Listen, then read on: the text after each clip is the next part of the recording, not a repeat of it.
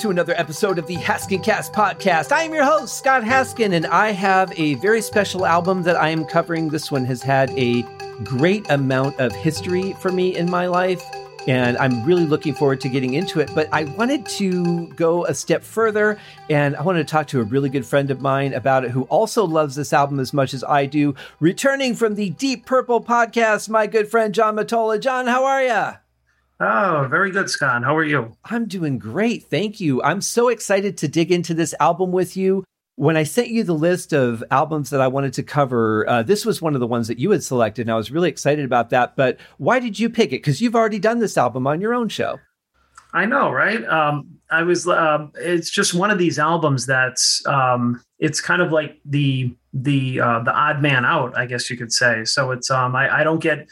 I don't get tired of uh, talking about it and dissecting it, especially with some of the uh, one of the surprises that you uh, laid on us um, when you when you uh, were uh, telling me about the uh, the episode. So, um, like what we were going to hear. So, um, yeah, I mean, I mean, I love Gillan and I love Sabbath, and it's just um, it's an interesting period. Yeah, and I I I love I love albums like this of like uh, the kind of like interesting period albums. You know, the one offs and stuff like that. They were always interesting to me. So that's why I want to, you know, be part of this again. Yeah, and I'm really glad. Uh, there is definitely a rich history that goes with this album. I mean, it, it spurred a scene in Spinal Tap from their their first concert where the midget uh, that they had uh, walking across yeah. the thing was supposed to fall on a mattress and somebody had moved the mattress. So when the screaming, the pre-recorded screaming stopped, there was still screaming going on because he had hit the floor, and uh, and so there was real screaming in the middle of this concert. Ian had uh, a real hard time learning Ozzy's lyrics, so he wrote himself a little cheat sheet uh, in a booklet and put that down on the floor by the monitor, but they were blowing so much dry ice and fog that he actually couldn't see the book at all. And he, like, you know, he's trying to blow the smoke away so he can read it, but he had to start singing. I mean, just everything that could go wrong. You know, they built the stage set too big for most of the stages that they were playing on. It's just, you know, it, yeah. it was a recipe for disaster from the beginning. But uh, as much as a, a, live footage person as I'm not, I have heard some of these shows, and I thought they sounded fantastic as a as a band for this one tour. Yeah, I mean, I haven't heard a um, I, I haven't heard a bootleg um, or um, you know a show from this in a in a while, but I remember I had gotten one um, years ago, uh, and we might have talked about it on the the episode of my show as well. But um, I mean, I agree that um, you know it was it was definitely like a cool sounding lineup because you're basically like it's the original musicians of Black Sabbath with the the the voice of Deep Purple. So I'm just like, how could that not be awesome? Especially because they were so heavy, and then like hearing Gillan do some of the Sabbath songs too. Like, what was his take on it? I haven't heard it in a while though. Yeah, it's been a while for me too. I actually meant to to listen to it, and I just didn't. But uh, it is definitely interesting because you don't hear Gillan doing a lot of covers. So for him to be in another band that has a history and be in a position where he has to sing someone else's songs is a pretty rare thing. So that is interesting, but also uh, how he found out he was in the band uh, he had gone out drinking with the guys, and the next day he got a call from his manager saying, uh, "If you're going to be making these life altering decisions without consulting me, then I'm really not going to manage you anymore." And he goes, "What are you talking about?" And he said, "Apparently, last night you agreed to join Black Sabbath." So it wasn't like a conscious thing where they sat down and had a contract agreement or whatever. I mean, they just got drunk and said, "Let's do it," and then actually followed through and did it and created a fantastic album. Yeah, that's that's probably one of the better stories uh, in rock history, if you ask me, because that's how that's how getting together a band should be, you know. Yeah, that I mean, it doesn't get any more rock and roll than that, right there. Yeah, yeah. Uh, there, there is another uh, controversy to this album. Uh, and, and, this actually uh, almost didn't happen. Ian was trying to get Purple back together, and it just wasn't coming together. And so he you know, he joined Sabbath for a year, and then after that, Purple came together to do Perfect Strangers. So uh, there is a big controversy over the mix on this album, on what happened, why it sounds the way it does. Uh, the artwork, I know Gillan hated it. I'm not a big fan of the album cover. I'm just kind of used to it, so I don't think about it a whole lot. Uh, but it's just this creepy devil baby that's just got its claws out for no reason. And mm-hmm. uh, but the mix, I'm used to the mix, so I don't really think about it. When I first heard the album, I wasn't an audio engineer. I wasn't thinking in terms of this could sound better, or this should be this or that. I just kind of accepted things as they were. So for me, I don't really have an issue with it. But Gillan said that the monitor mixes that he had were a hundred times better than what actually got released. Then there was a remastered version that came out, and I was really excited about that. But it, to me, it pretty much sounded the same. It was just a little bigger, but the mix hadn't changed. So there is rumor that Tony is getting all the material together to remix the album and, and re-release mm-hmm. it. I hope that's true. I would be very curious to hear how it sounds. Um, and I'll get into that when we get into one of the specific songs later. But uh, how do you feel about the overall sound of the album? I think that um, everything when I was younger, when I first got the album, like I knew that it had that kind of different sound to it. But it wasn't until I got older and I started talking about it with friends and like uh, on podcasts and stuff like this, and hearing other people's opinions that I realized why it was different and I guess why it wasn't like as good as it could have been. Mm-hmm. Um, like I always thought that it was really. Um, um, it was a interesting sounding album because it kind of had this like really kind of like it was heavy, but it was like this really kind of like sludgy, like really kind of like uh, um, I, I, don't know how else to to um, to describe it. It was just this kind of just really sludgy kind of sound, um, and it was like I, I think it worked for the album. Like I, I mean, I enjoyed listening to it, but it's like okay, that's the that's the Born Again album. Like that's the sound it has. Like it doesn't sound like Heaven and Hell, Mob Rules. It doesn't sound like Seventh Star. Like those are all different. So to me, that was like when I first got it, I'm like, okay, so that's like the the the heavy like Gillan sounding album, but I didn't exactly know why it was heavy. And then later on, digging into it and kind of like you know hearing everybody's opinions on why or how it could have been better. Um, I don't know if I would necessarily change it because, like you said, the um, or want to change it um, because like you were talking about the album cover, you know, you kind of get used to it. Maybe you're, you know, you're endeared to it a little bit, but I would definitely say that if they, if it's like Iommi had a chance to get his hands on the, the master tapes and he was able to remix it, that would be something I would be interested in hearing, like, like a, uh, like a pristine version of, like a, a reimagined version of, because, um, I mean, by all accounts, it is kind of a crappy crappy sounding album like in compare like if you're comparing it to like um even like heaven and hell right? And i think we might have even like had that kind of um um like uh, we were like wondering that when we were doing the episode on born again was just like what would this album sound like if it had like heaven and hell production yeah, well, I mean, there's certain things that right off the bat you you know are different. Like Tony Iommi's guitar sound, it sounds heavy, but it's not beefy. It doesn't have a lot of low end on it that really gives you that heavy sound that you would expect from Black Sabbath. You've got the snare drum, which really sounds like a, a really big, deep snare, but it's so quiet and it's more uh, almost more like you hear just the attack and the reverb than you do the actual strings vibrating on the bottom head. It's it's just a really weird sound.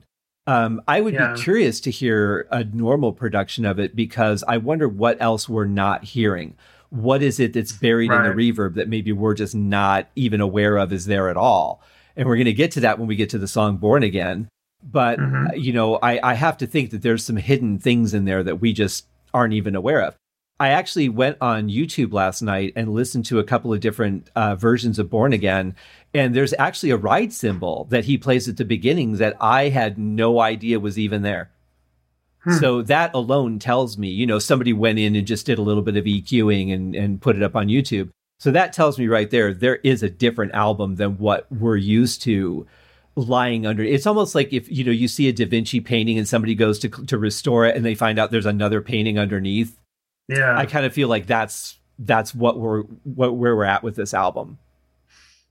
Yeah, I, I, think so. I think that the the kind of history, the lore behind it, and everybody wanting to hear like the the true the truer version of it is like what makes it so interesting, you know, uh, because it's like, okay, now we we know that the album sounds kind of like you know sludgy and it drags and you know it has all these these sound problems so what what it sound like you know what what secrets are buried in, underneath the mix and everything you know the um, like you said the ride cymbal the flute. Um you know and i mean it's like and there were there were some other things too like uh there were some solos like when you listen to some of like iommi solos you're just like oh my god like i like take the earphones off because it's just like piercing. So i mean there are definitely some like some like uh eqing problems there. It's like oh man it's it's almost like it's not even enjoyable yeah. Um, and it's just drowned in reverb. I mean, there's so much reverb on this album. You kind of feel like they just recorded it in a cave versus a like an actual padded studio. Right. Yeah. But I mean, there were times where I listened to the album when you listen to albums, CDs, whatever, uh, cover to cover, and it's like if I was in the mood for it, for that kind of like uh, that kind of like gloomy type sound, then it it was really you know it hit the spot. And um, I mean, if you look at it overall, like what Sabbath was supposed to be, it was probably like you know one of the last like you know truly sabbathy albums because it you know the production did you know have that kind of like gloomy like heavy like uh, like production to it, uh, like that whole sound. You know, it didn't. It wasn't produced like a pop album or something. Gloomy is a perfect word to describe this album. I think I, I don't think I could pick a better word. I'm glad you said that because I was trying to search for how like what I would use and I just couldn't find a word that really fit. But gloomy does it for sure. Yeah. Uh, yeah. Now I've got the link to episode was it 96 I believe of the Deep Purple podcast uh, where so you guys can go listen to that and check it out. I've also got a link to our friend Ry, uh, our deep dive brother over at Sabbath Bloody podcast. He also did an episode on this album, of course, because he covered all the Black Sabbath albums and then all the Ozzy Osbourne albums. And then just ran out of, of stuff, and uh, so that the, both of those links are in the show notes. They're excellent episodes. You guys should check them out. And if you you're not already listening to these shows, uh, they're they're both fantastic. Uh, so before we get into uh, a little surprise that I have to kick this off, uh, John, why don't you you talked about this a little bit on your show, but why don't you give us a, a little bit of a history, how you came into this album and, and why it's an important album to you? So I was, um, I mean, I was into um, uh, uh, Sabbath and Purple, um, you know, all those heavy rock bands. So, um, you know, this was uh, came up in my my collecting of the albums. Like, um, you know, I always say that I started off in the the late '80s listening to music, and so I was into all the LA hair metal bands. But then when they started talking about their influences, I started to look back, and I'm like, well, if they like those bands, then you know, I would I'd like them too. So that's how I got into Sabbath, and so I started. Um, I'm pretty sure I started with like the Ozzy albums, but then I started getting the the Ozzy Sabbath albums and working my way up chronologically, or as you know, as good as I could figure out. And I don't remember when I found out that Ian Gillan was in Black Sabbath, but that like blew my mind. And I'm like, well, I, I have to have this album. and um, and I mean, I had seen it. You know, I was at the point where like I would go into the record store like all the time and see the the album. So I knew the cover, but I couldn't afford all of them. Like I just had to get them one at a time, or the the Columbia House or BMG deal which, as we know, we've exploited more than we should be willing to admit. but, um, but um, but I'm pretty sure I picked this up at one of the local record stores finally. But I mean, I was really familiar with the the cover, and the cover was just like I can't remember how I felt about it, but I was just like, oh, this is like grotesque. Like I don't know what's going on here, but it's like I can wait for this one. I think you know. Um, and then like i said i got it and um, you know it was um, it was definitely one of the more interesting albums like i said like after a while like when you hear the classic albums right say like if you're just talking about sabbath right you have the uh, the first album paranoid master of reality like those are the those are the popular ones right? And then there's like sabotage which are like the revered albums. And then as you get later and later it's just like it, you know, you were kind of a weirdo if you like Technical Ecstasy or Never Say Die, if those were like your favorite albums, or if you were like, um, so it's like, so though I gravitated toward those because I'm like, well, that's different, you know, it's like you never hear about that stuff. You know, the, the, I've never heard these songs. Like you hear all the bootlegs and everybody's talking about these songs, but then you hear like the deep cuts on those and you're just like oh this is some good stuff too so it was the same thing with this is like you had the dio albums after he left which everybody loved and then just all the rest from like you know gillan and hughes and you know then the later albums. And so that's why this one interested me um, because it was like one of the outliers you know? Not everybody really it wasn't like popular pop i mean it is like cult popular now but um, I mean, that on top of the fact that I was always fascinated that it's like I said before, it's like the original Sabbath guys, like Iommi, Butler, and Ward with Ian Gillan. I'm like, to me, that just sounded like a killer combo. Um, and I was excited to hear it. Yeah. And um, that's that's pretty much that. Yeah, for me, I don't remember. I think we got it at the record store. Um, I think my brother bought that one because we would like I would buy an album and he would buy an album. We would just kind of share the collection, you know. Mm-hmm. And so I think this was one that he bought at a place called Harmony House, which was our our local music store. Although, man, those Columbia House deals, I really wish we had those kind of things in, in, in today's world but uh, yeah, I loved the album right off the bat. I remember it was like spring or summer when I first got into it. I don't remember exactly when we got it, but that was when I started really listening to it. I used to paint a lot. I did pictures in like acrylics. Uh, you know, I was one of those people that would watch Bob Ross on Sunday morning, and like yeah. he's painting this amazing thing, and I'm painting stick figures and you know, not even doing those well. But I enjoyed it. And so I would I would just put this album on. And this album, like whenever I listen to Hotline, I smell linseed oil because that's like what I would have around me while I was listening to the album. So there's certain like triggers, you know, and, and I remember mm-hmm. it was like spring and the snow had melted in, in Michigan and uh, just little things like that. But just I just took to this album right away and there's there's not a song on it that I think is a as a sleeper track. I love every single one of them and uh, yeah, it's it's been definitely a very special album for me throughout the years, and I'm really looking forward to to digging into it. Yeah, same here. But before we do, I have a little bit of a clip that I want to play from you uh, for you. When Deep Purple was on Rockline, which was uh, an interview show that was on the radio where you could actually call in, and Bob Coburn was the host of it. Uh, you could call in and be put on the air and ask whoever the guest was a question. Uh, Rainbow was on there, Whitesnake was on there, Sabbath's been on there, Jimmy Page, Deep Purple. Uh, so when the first time I heard the show was when Deep Purple was on for Perfect Strangers, which would have been uh, shortly after uh, Ian left Black Sabbath.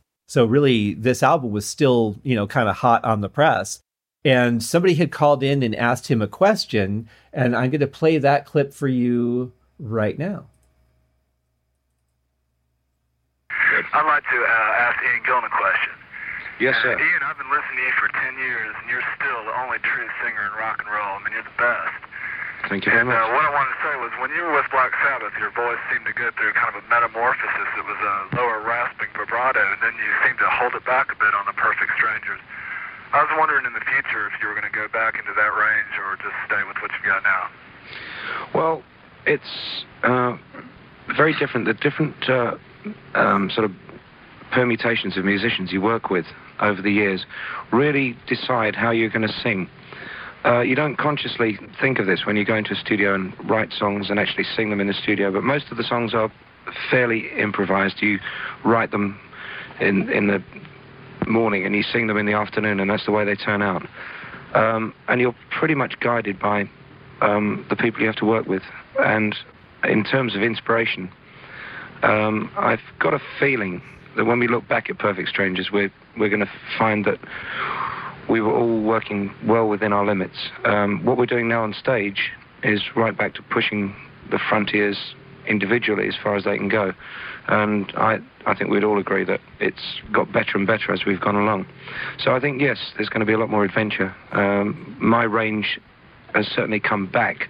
I did find my range limited uh, working with Sabbath and uh, with my own band as well. Basically, because I wasn't pushed as hard as I am with this band, because um, there, there, wasn't the the challenge there. So I think uh, in future it's going to be, you know, the, the same as it ever was. So I I find that really interesting because I thought he really used a, a great range on this album. I mean, he sang some lower stuff, not place in line low, thank God, but you know, some some lower stuff, uh, all the way up to some really high screams, like in Hotline. Uh, so I I really thought he used a broad range on this album. So I I find that whole comment kind of interesting. Yeah, I, when he was saying that, I kind of was finding myself like disagreeing with him. I'm like, I don't know if your range was like limited. Like maybe he did. Like I feel like on the Sabbath album, he was like hitting those high notes more than he had in a while. Um, like he was like I agree that he was like a different type of singer in that band. Like he was like he he turned like full on metal singer. Like I mean, you could you could put him up against uh, Rob Halford, anybody. Um, and uh, that was that was totally different. But I mean, that also had to do with the fact that I mean, uh, Iommi as a guitar player wasn't the the same as uh, as Ritchie. Like they were they were heavy, but in different ways. Like I mean, uh, Iommi was like just like gi- gigantic heavy, like like doom heavy. Like Ritchie didn't really have any doomy uh, type of uh, riffs. So, um, but yeah, I, I think um, I agree with you. That was an interesting comment. It's like, but maybe he didn't mean like a range as in like how high or low he could sing. Maybe he just meant this. Maybe meant his style. Like at least that's what I think he was talking about. That could be like he maybe he didn't feel like he had a lot of flexibility in the verses and, and, choruses as much as as some of the other songs that he's used to. But he brings up a good point. I mean, the people that you work with really inspire how you're going to write your parts and how you're going to perform. And I mean, I found that with different people that I've played with, they inspire completely different rhythms in me you know so i, I get what mm-hmm. he's saying there but I, I always just took that comment as a little odd because i i felt that he used a broad range but i think you've you've probably got it right. He's talking more about just the general parts of the song and not those featured parts. Right. Yeah. Very interesting though. Um, i happened to to remember that question and i thought well i'll just include that because yeah why not? It's relevant you yeah. know? So our first track on the album is actually based on a true story. It's called Trashed, and Gillan uh, redid this on his album Gillan's Inn, Did a, another just you know ball busting version of it on on that album. And I think if I remember right, I want to say Tony Iommi played guitar on that version as well. It's been a while since I heard it, but I I feel like he might have. He had a lot. Of, it was all know. guests on that album. I mean, he had his core band, yeah. but like people would come in and guest on different songs and uh, it was a lot yeah. of fun. Great album. I'll be covering that at some point, I'm sure. Uh, mm-hmm. I'm sure mm-hmm. you guys will too on, on your show. Uh, mm-hmm. But yeah, so this is uh, this is a song called "Trashed," and it's about uh, well, they were recording the album at the Manor, which was R- Richard Branson's house, and he had a studio there. They were living there, and uh, Richard had a racetrack, and somebody had a little too much alcohol and got in the car. And here we go.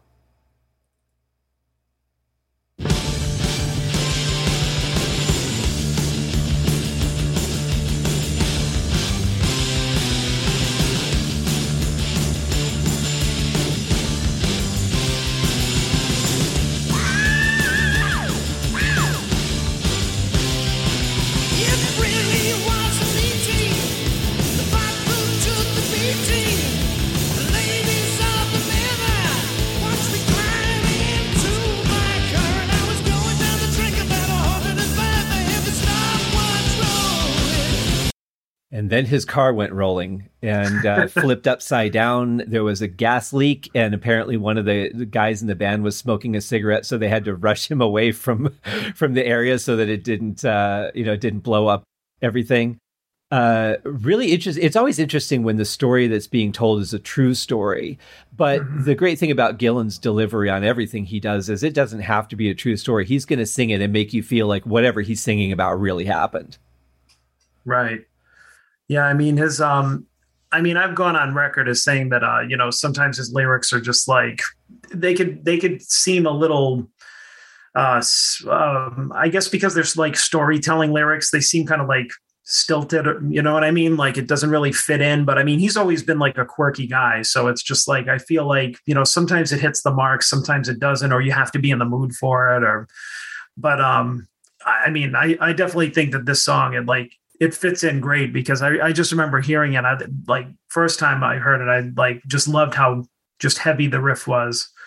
and uh, and the whole song. And then I mean the song was called Trashed. So I mean, how cool is it to have a song about getting trashed, you know, when you're a teenager anyways, you know, and it's like Sabbath singing it and Gillan, you know, screaming the lyrics. So I mean it's like what's not to love, you know? It's like uh it's it's a really cool song. I think it's a great opener too. I mean, just just getting right into it, saying this is going to be a heavy album. Uh, Ian yeah. Gillan makes his presence known right off the bat and says, "Hey, I'm here, and I'm I'm showed up for this." You know, uh, yeah. but but yeah, I, this is one of the ones where I would be really curious in, in thinking about the version on Gillan's Inn where the guitars are a little bit heavier. Uh, you know, if the guitars had a little bit different of an EQ on it, there was a little more low end in them. How much heavier the song would actually sound? Because I, I think that Tony's guitar does sound a little fuzzy versus heavy distortion on this album. And and again, that all goes to the production, like we talked about earlier. So I think that it's going to be really interesting to see if he is able to remaster and remix this album. Uh, how his sound is going to be and how how much different the heavy feel will will come into play. But this yeah. is this is just a, a bar. It's a it's a killer way to start a heavy album. I agree. Yeah, it does get into some really uh, interesting parts. There's there's a part where he's sort of like praying to God that he's going to live through this, and uh, you know the the drums change to like really uh, snare buzz rolls and stuff, and it's it's really different for Sabbath too. I feel like this style of music from the stuff of theirs that I'm familiar with, this is just a different album for them musically too. Yeah, yeah, it's definitely. Um, I would say it's more. Um, I guess I, I guess you would say it's more aggressive sounding if you think about it because i mean it's like yeah i mean like uh like obviously like you know ozzy was really like uh like high strung uh, Dio was a really powerful singer, but this is aggressive in a different way because those guys aren't singers the way that Gillan is, like the way that he drives the song, like the way that he, like the way that he opened the song with the screams, um, you know, is is like a lot different than when like Dio screams or hits a high note, or like you know when Ozzy like wails away or whatever. It's just like they're all different like none of them are the same singer. So that's why I was, or even style of singer. Like, I mean, even hearing like Gillan in this band, it's just like, wow, they have like a, they have like a, like a, like a Halford type singer in here because it's like those guys don't have Gillan's range. Very true. And you know, now that I think about it, just listening to the opening verse, he's singing a little bit higher in register than he normally does. Maybe that's part of what he was talking about too, is that he's not singing in his normal range, he had to sing a little bit above where he's normally at. And That could be very limiting. Yeah, probably. I mean, um, I I always thought that this was the album that he like had like you know vocally had like pushed himself on more than any other one that at least you know I'd heard up to that time. Because I mean, like a year, like listen to a year later or whatever it was, and Perfect Strangers. It's like not even anywhere near as crazy as this with his vocals. He was much more like in that in his box, you know, back in his zone. Yeah, well, that and that lends a little bit of credence to what that caller was saying, where he says it seems like you really lean back on Perfect Strangers. You know, like you guys were everything that you did on Perfect Strangers was really comfortable. You know, there mm-hmm. there were no screams, there were no highway stars, there were no you know space truckins or anything like that. Like the the album.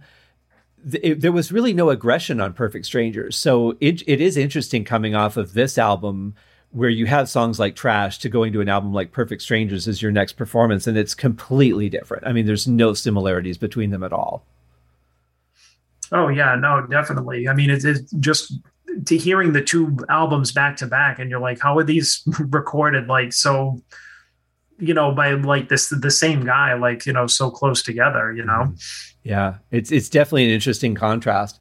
Uh, mm-hmm. Our next song up is an instrumental, and this is called Stonehenge. Uh, I don't know if they wrote that before or after they decided on Stonehenge for their stage set, but uh, an interesting point uh, that I might be the only one in the world that relates to this. But there was a video game called Interstellar, and it was in the arcades at the time. It was a laserdisc driven game like Dragon's Lair. Uh, there were a handful of games that were done on Laserdisc, so you could do so much more graphically. They were the most visually stunning uh, video games at the time. And I remember it was a it was a space game. It was a sit down machine, so you had to sit down inside of the cabinet. And the music that they played was really superior because they weren't using those 8 bit sounds. They were actually using recorded music uh, because you could do mm-hmm. that with a laser disc. And so, uh, for some reason, uh, this has always reminded me of bits of that game. So uh, I've got, uh, I think I put a link in the in the notes to a YouTube video of the game. Check it out. See if you agree. You could disagree. Like I said, I may be literally the only one in the world that even thinks that. it's it's not uncommon for me to be off on my own. but here's a little taste of Stonehenge.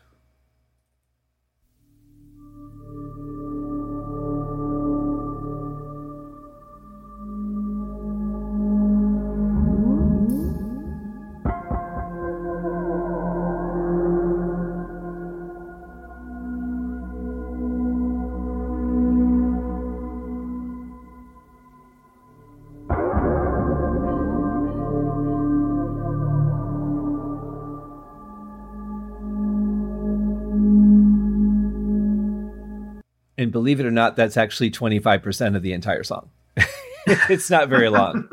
Uh, I, I love the feel of this song. I, I'm a person who likes instrumental music anyway, and I just love the mood of it. This is something that I can just lay on the bed, put the headphones on, and just let myself get submerged in this audio world and wondering what these little sounds that we're hearing with the delay are. Uh, I've always been a fan of this song. What do you think of it?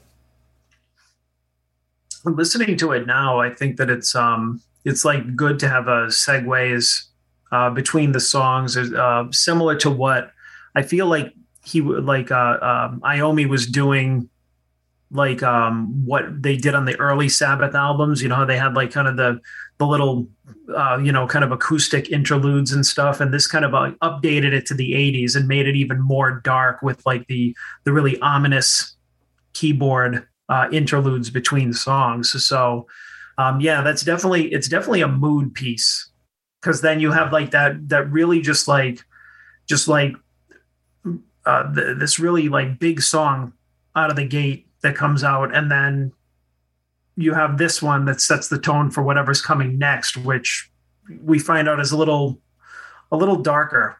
Mm-hmm. Yeah, and it kind of reminds me a little bit of, and I think this actually came out first because this came out in, well, this came out in 83. When did Master Puppets come out? Wasn't that uh, around 86? Oh, was that late? Okay. This yeah. actually reminds me a little bit of the opening to Damage Incorporated with Cliff Burton doing those bass mm. effects. Uh, just has that like, you know, that that kind of uh, just drawing in and cutting yeah, off the, the, swells, yeah, yeah, and the and the little echo delay on mm-hmm. it as well. Uh, which yeah. I've always loved that opening. Like I, I had often thought I would love to have a whole song of just whatever Cliff Burton wanted to do from there and, and not have it go into yeah. Damage Incorporated because I just love that part so much. Um, but yeah, I, I, think it's it is a you know you, you coming off of this really heavy opening song, then you drop down to this mood changer and this this gloomy, dark, brooding something's coming kind of feel and then you get into the next song, which is Disturbing the Priest.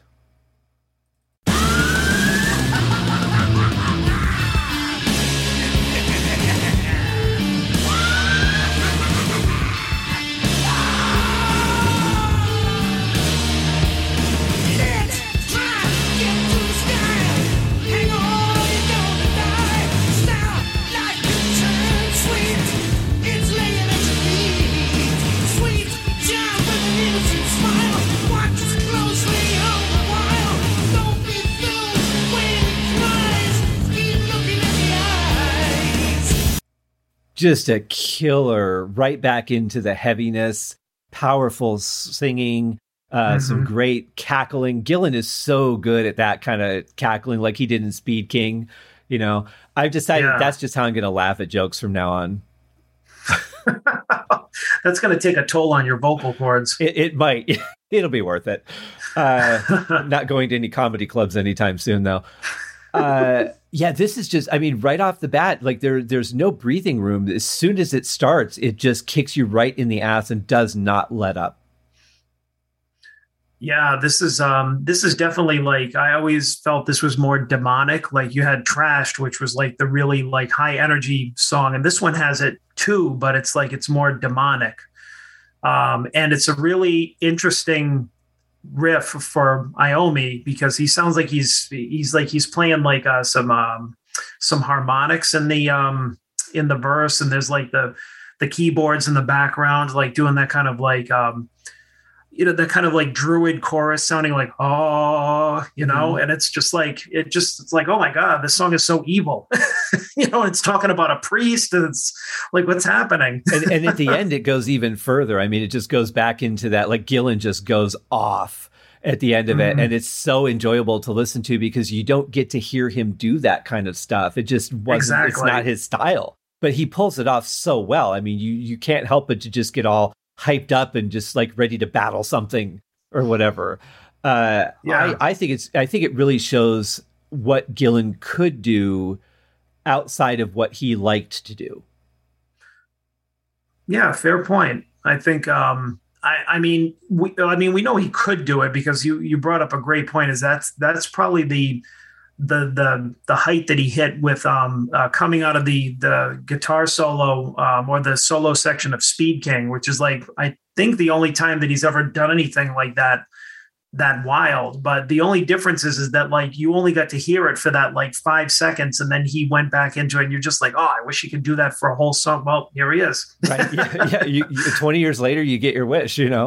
Uh, yeah, and he's still doing it. Yeah. Yeah, and you know, this might be the first time he really got back into the scream. Well, no, because he did some of that with with the the Gillan band and the Ian Gillan band that he had, and Gillan uh, but really, yeah, he was like a little sparingly, a little more sparing, I think. Yeah, I, he seemed a little you know, like more free spirited on In Rock, and then kind of settled down for Fireball and Machine Head and everything after that. This is kind of like him returning to that wildness a little bit, I think.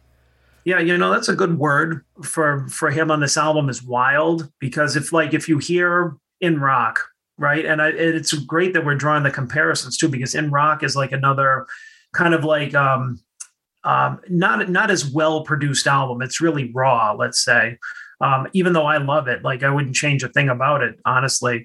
But it's like he was really a lot less filtered on that album. Like he was like kind of like letting free, like a lot more like you know metal, I guess you could say, because that's like the early like um you know one of the early important like you know uh, uh like precursors to heavy metal albums or whatever.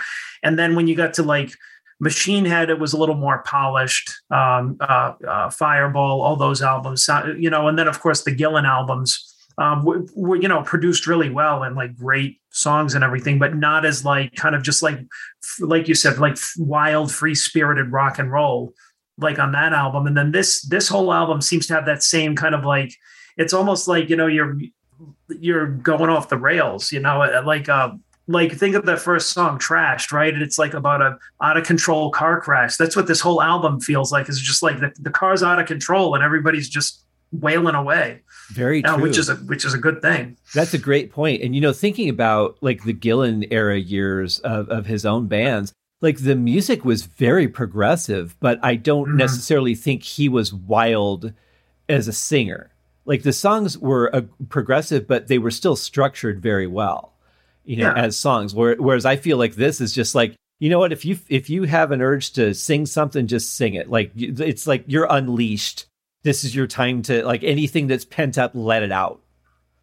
Right. You know, and I th- I think about in rock, and I think, okay, well, when he joined the band, you know, he's joining this this band that's got a lot of fame already, and they're they're talking about doing you know a heavy rock album. But first, we're going to do this concerto thing and he's like you know waiting until the last minute to write the lyrics and and all that. And i just kind of feel like when they got to in rock he's like all right i sat by while all this stuff was going on and i i'm just like i'm ready to let it out. And that's why in part of why in rock happened with the dramatic side of it that it did is because they were all just itching to do it. And yeah. you know like ritchie said if it's not exciting or dramatic it doesn't belong on the album. So you know you put those two together and go all right you want exciting and dramatic hold my beer and you just let it out. But I feel like this is probably Gillan at the most unleashed I've ever heard him. Yes, wild, unleashed. Like you know, these are these are all um, like appropriate words for what we're hearing. Mm-hmm. I and, think, and he pulls it off so well. That's the thing. Like I'm glad he didn't do this as his career. I think he would have burned his voice out. I think you know, mm-hmm. I don't think it would have lasted long. But I'm so glad that we got to experience him doing it. Yeah, for sure. And you know, he he's often said that this is one of his favorite albums that he's ever done. which which is interesting because it's it's the only time he's ever done stuff like this. Maybe that's why. Maybe it was just you know how exciting it was for him to play against type, so to speak. Mm-hmm. Yeah, that very well could be. Well, that leads us know. into uh, the dark. So we're going back into another uh, bit of an instrumental. Uh, this is another short one, and this will lead into our next song, Zero the Hero. So when we start Zero the Hero, uh, it's it's going to sound weird because there's like just a little bit of the dark in there because you know that's how digital file IDs work.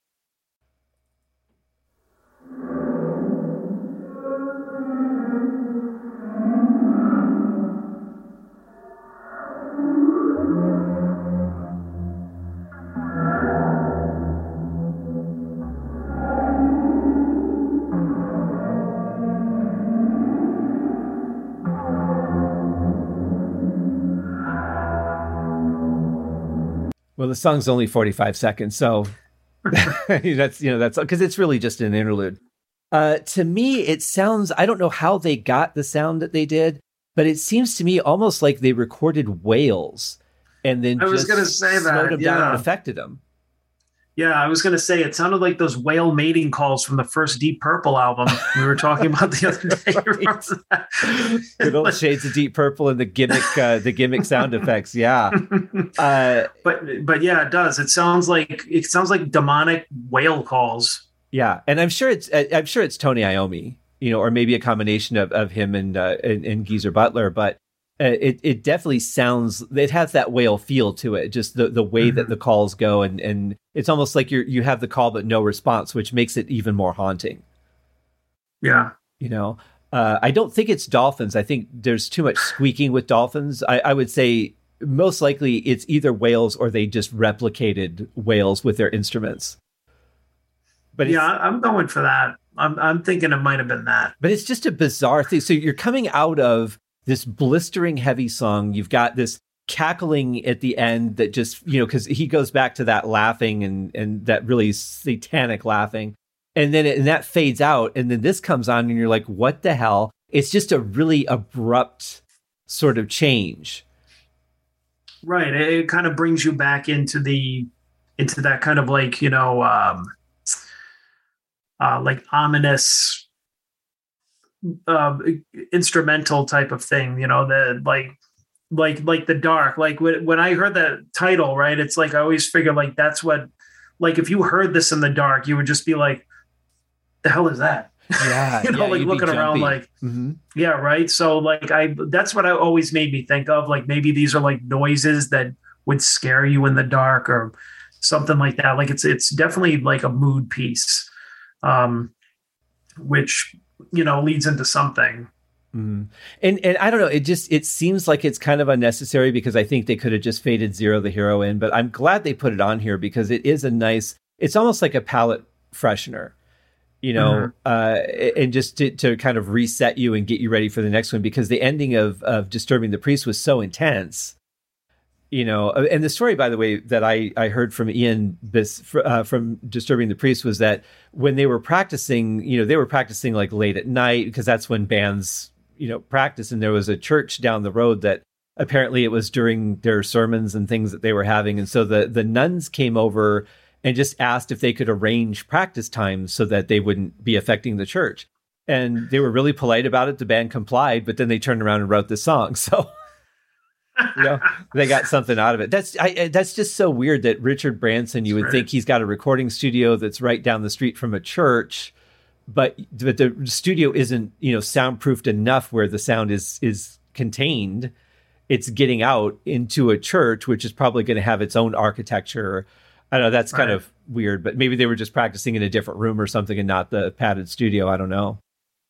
But yeah, maybe. In any case, it's it's an interesting little backstory for for that song. Uh, this next one is uh, I I, well, I could say there with every song it's another one of my favorites, but uh, this is another one of my favorites. This is called Zero the Hero.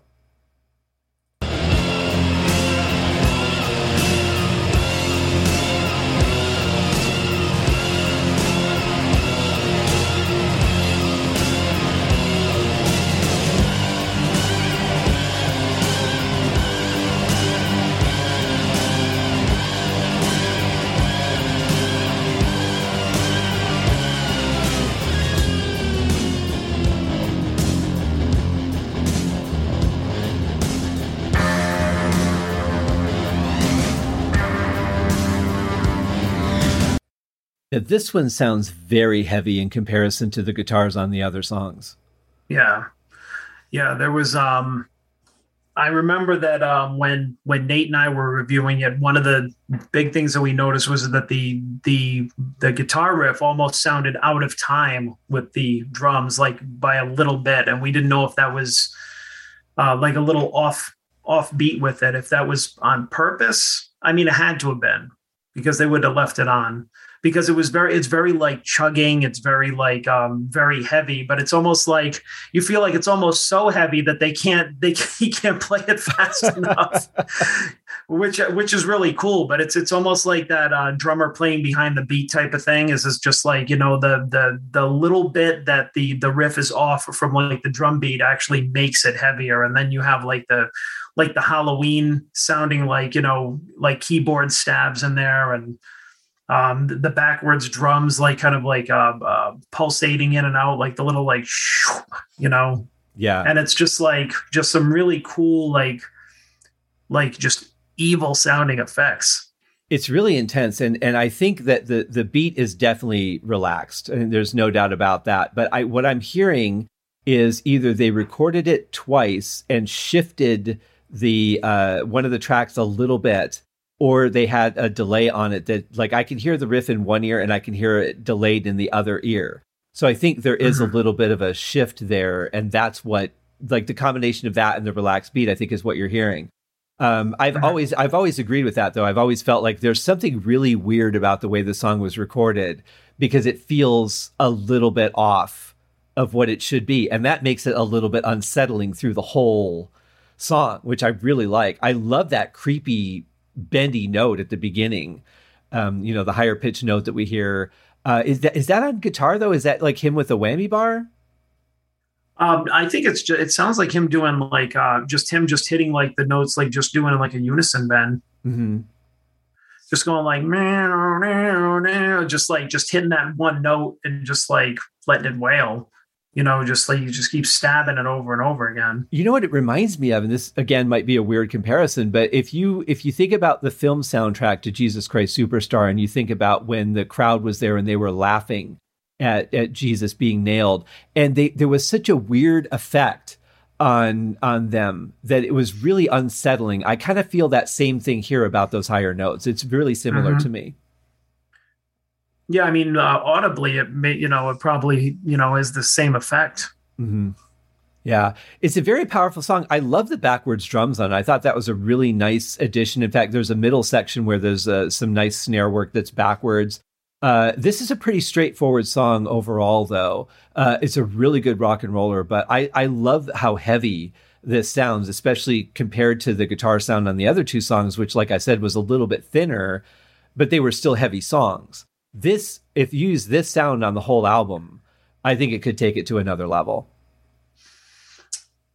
Yeah, I, I think that um I think this is definitely like one of the if not the heaviest song on the album and i think that um uh, and then like, like let's not forget when gillan kicks in and he starts singing and they like um and then the the riff kind of um opens up a little bit because he's like the riff he kind of like mutes it a little bit. Mm-hmm. You know, he was dun, dun, dun, dun, dun, dun, dun, dun, and then when he starts when he starts singing in the verses, he opens it up and he lets the notes ring out a little bit, and then he goes da na na na na na na na and it's like, and it's just you know, it kind of like it propels the song a little bit. So it's like um, they they definitely were uh, for for an album that sounds like it's out of control or maybe even a little sloppy or whatever. There's a lot of elements in there where you're like, they took a lot of time in this, and like there were a lot of little touches in there. So that's you know maybe another reason that a, a, a remix of this album would serve it well. You know, be interesting to have a nice side by side, but um. But I mean, on its own, like just the way the song is now, is just like probably one of the heaviest songs I've ever heard. Yeah, I would agree with that. And there's a really nice solo from Tony Iommi. It's it's a very patient solo, which I think you know with a slower tempo song, uh, I think he really really came up with something great for this one. Uh, great mm-hmm. vocal. The bass is also really heavy on this one too, heavier I think than the other songs. Um, but overall, yeah, I, I love it. it. And Gillan's quite the wordsmith on this one. Like you you were mentioning how how quirky and unique he is. He he tends to write in in languages that show how intelligent he really is. You know, it's like on on his website Caramba where he has the the time uh, that's you know he's got a little time counter on the website, and next to it he wrote just so you know when you are, and that is so classic of Gillan to to to say it instead of saying here's the time or just so you know when it is. He's he's twisted it in a way that makes it just so Ian Gillan, and just so yeah. you know when you are. That's something he would absolutely say, and mm-hmm. he does a lot of lyrics like that on this album.